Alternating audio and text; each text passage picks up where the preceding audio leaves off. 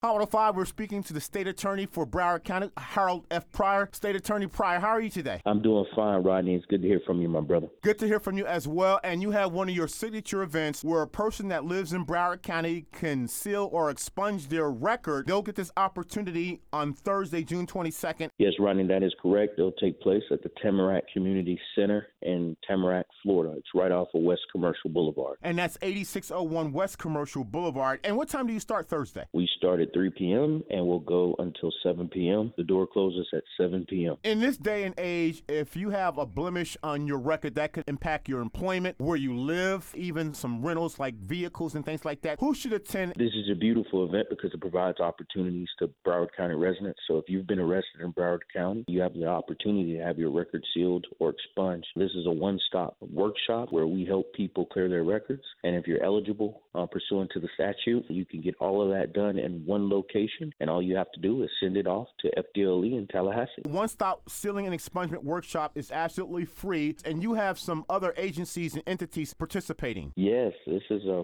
free one stop sealing and expungement workshop. We're the law firm of Greenspoon Marder that's agreed to uh, cover the application fee for eligible individuals who attend, which is $75.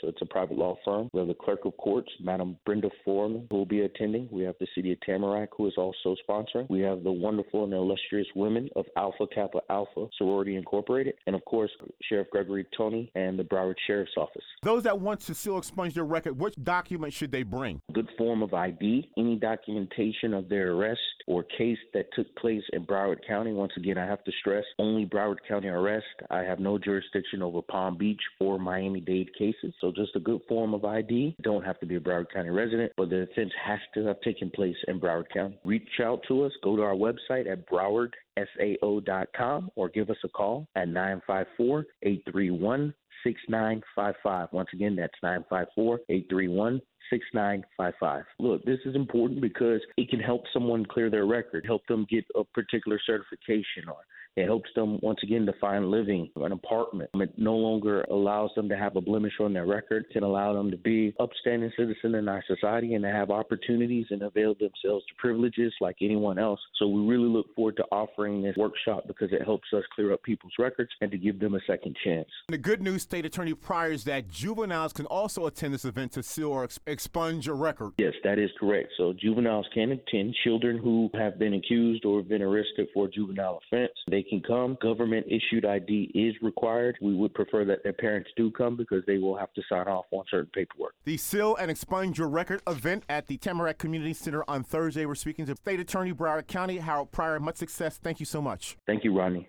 Take care.